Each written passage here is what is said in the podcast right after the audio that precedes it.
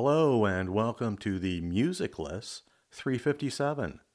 My name is William Spear, and this is our series titled The Messenger Dines Out. The messenger's car was retrieved from the police station, and the visit started. Just like the boss said, Jim and Francine's place was changed, and it went way beyond the sign out front. Now, episode 3, titled The Order. I walked in, and the place had all the personality of a mausoleum gray walls, gray ceiling, and a gray floor. In between were gray tables and chairs. There were people everywhere, but not much sound. Most diners were bent over their mobile phones, tapping, swiping, adjusting earbuds, all in unison. Every now and then people leaned together for a group shot, followed up by the ritual online postings of the photographs and back to tapping and swiping and adjusting earbuds.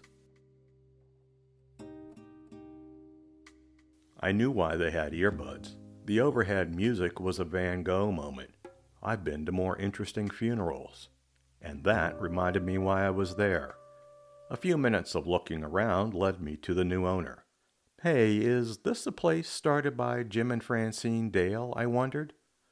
The new owner looked at me as if I was wearing socks on my head. I was told patrons came to the restaurant for a finely curated culinary moment. Patrons? At a diner? I asked. Oh, we have clients from across the country and around the world coming to Shea Highway. Through a miracle, I did not laugh at the name Shea Highway and continued. I heard there was a funeral coming up. Jim and Francine always close for funerals. A side order of disdain was thrown in my direction. Sorry, we're closed signs won't pay our bills, I was told. I matched the disdain and raised it with a main meal of contempt. And supporting the community was how Jim and Francine kept the doors open. The new owner pushed back hard. Nobody asked for advice. I was fed up with the kid's arrogance. I'm not bringing you advice. I'm bringing you a message, and I'm not the only one. I left, and the owner returned to curating Shea Highway. Out of the kitchen came two familiar voices. The place sure has changed a bit, Jimmy. You're right about that, Frankie. What do you suppose is coming out of the speakers? Frankie answered, It sounds like your brother's old roadster. The new owner joined the conversation. It's music, sets the tone for the experience. Frankie asked, What experience? Losing an appetite? Frankie and Jimmy laughed, while the new owner fumed.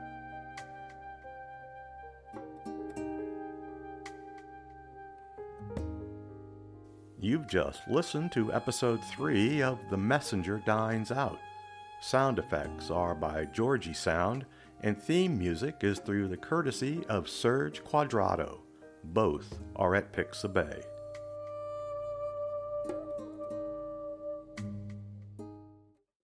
The 357 is written and produced by William Spear. Thank you for listening.